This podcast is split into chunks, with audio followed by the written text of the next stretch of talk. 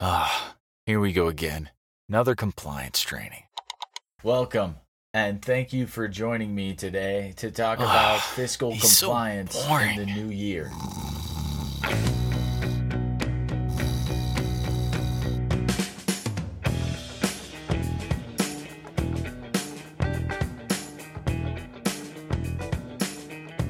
Hey there. Thanks for downloading and queuing up episode 6 DIY Narrator Podcast.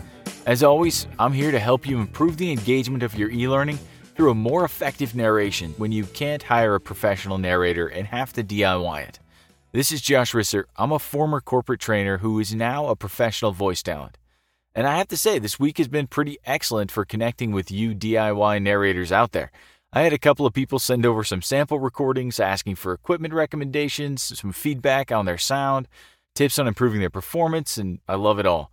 It's fun for me to get a talk shop and to help you out on a one on one basis.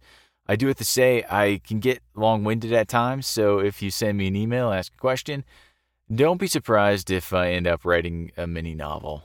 But that's also great for all of you listeners out there who might be too shy to ask a question, or if you're anything like me, you just don't know how to ask questions very well, and you always think, oh, I don't have any questions until you start working on stuff. Uh, because all that leads to a bunch of new entries in my spreadsheet titled DIY Narrator Content Ideas, which is a really clever name.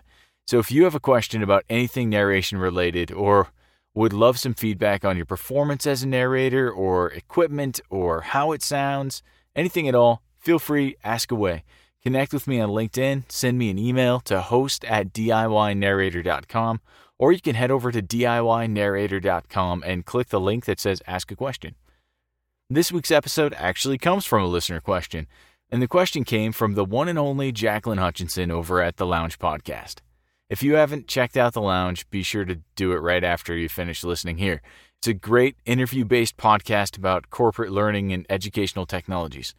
In fact, I'd say it'd be an amazing companion to this podcast.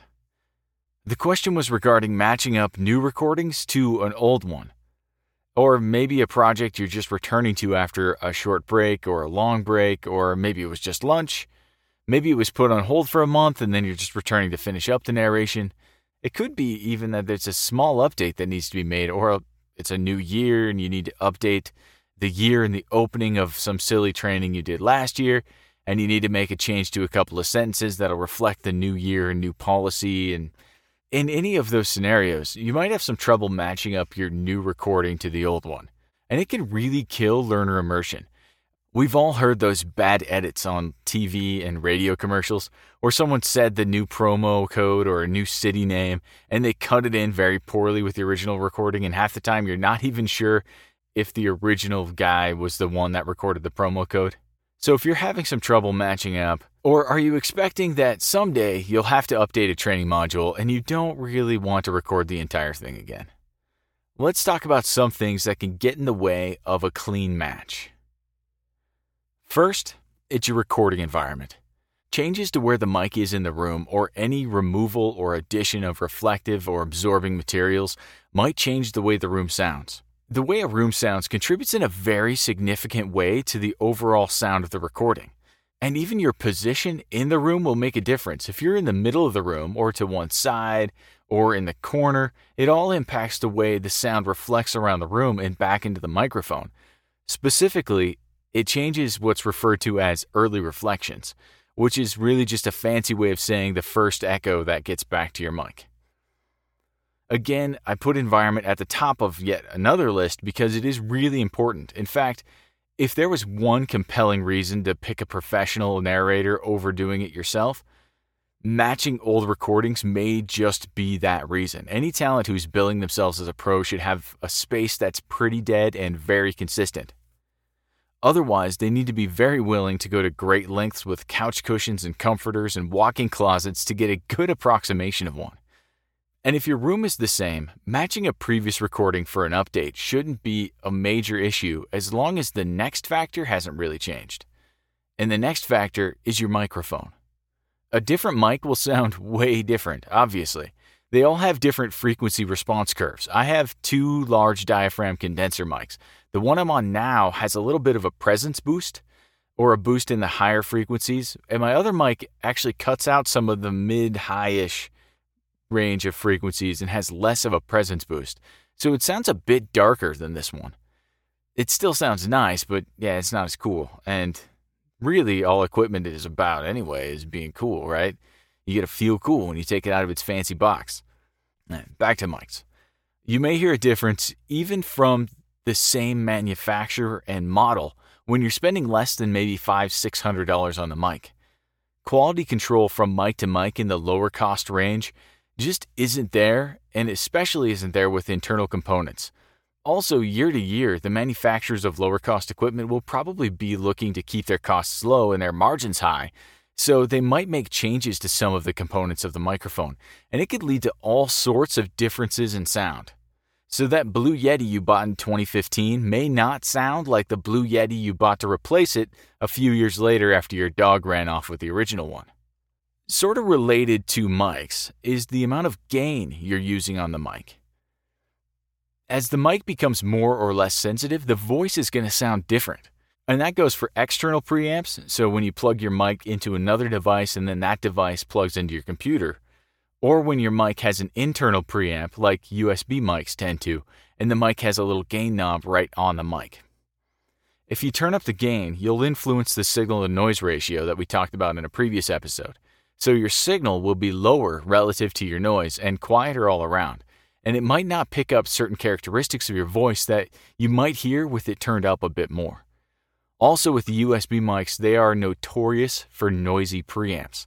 So if you have a USB mic and you can hear a hiss in your recording that gets worse when you turn the gain knob up, that's a noisy preamp. Electronic components all have a little bit of noise in them, but the cheaper ones tend to be much noisier. And I've really noticed this with Blue Yetis in particular. There's some samples I've gotten from people where the Blue Yeti sounds good, very quiet, not a lot of noise. And there are other ones where it's just constantly psh in the background. It sounds just like water running or something. You have to be really careful mic to mic. Also related to mic is mic position.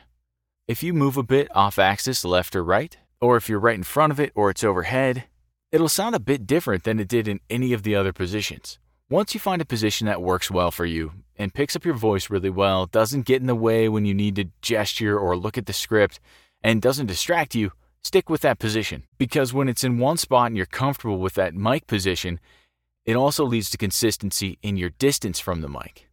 And I don't need to talk too much about distance from the mic. I already discussed the proximity effect a little bit. So as you get closer or further away from the mic, you sound different due to the proximity effect and how much more of the room it picks up relative to your voice. And so maybe you recorded that last e learning when you were in your radio DJ phase and you were right up on the mic because you liked the way it made your voice sound big and boomy. But then you realized that you were just being annoying and your listeners didn't like it. And if that's the case, you're going to have to make a decision if you have to update that e learning. Record the whole thing again or get up on that mic and get annoying. All right, next factor, and this one might surprise you it's time of day. It's crazy, but it's something that I actually have to deal with often. My voice sounds a little bit lower and a little bit throatier and grumblier in the morning. And in the afternoon, it gets lighter and more clear. It still stays deep, though. I still have a lot of bass in my voice. Then at night, it stays clear, but then my energy levels and ability to really get up there and get excited and energetic, it just starts to fade out. So if I originally recorded something in the afternoon, I might have a difficult time matching it first thing in the morning without really warming up my voice. And I've actually noticed this with auditions in the past. Back when I was working a 9 to 5 job and then working on voiceover on the side, there were times I'd get up early to submit a bunch of auditions that had come in overnight before I left for work. And when I won one of those jobs, I'd always listen back to my audition to figure out what they liked and what did it sound like and how can I match it to do the rest of the job because you never turn in a complete job in an audition situation. And then I was recording the final job later at night, like 10 p.m. or later, and I'd struggle sometimes to get the same timbre to my voice or the same energy in the delivery. So you have to really be mindful of that. If you record it first thing in the morning, you might sound different at 1 in the afternoon, and it might just not match up right. There's one more thing that you really should consider, and that is mind tricks. One thing you need to be aware of is that you know where the edits are. So you're anticipating where the new stuff starts and where the old stuff ends. In anticipation of an expected difference, your brain might just trick you into thinking you can tell the difference when you might not actually be able to hear it, and someone else certainly wouldn't be able to hear it. So, if you want to check if that's happening, send a sample to a friend or feel free to send me a sample and have them tell you what they hear.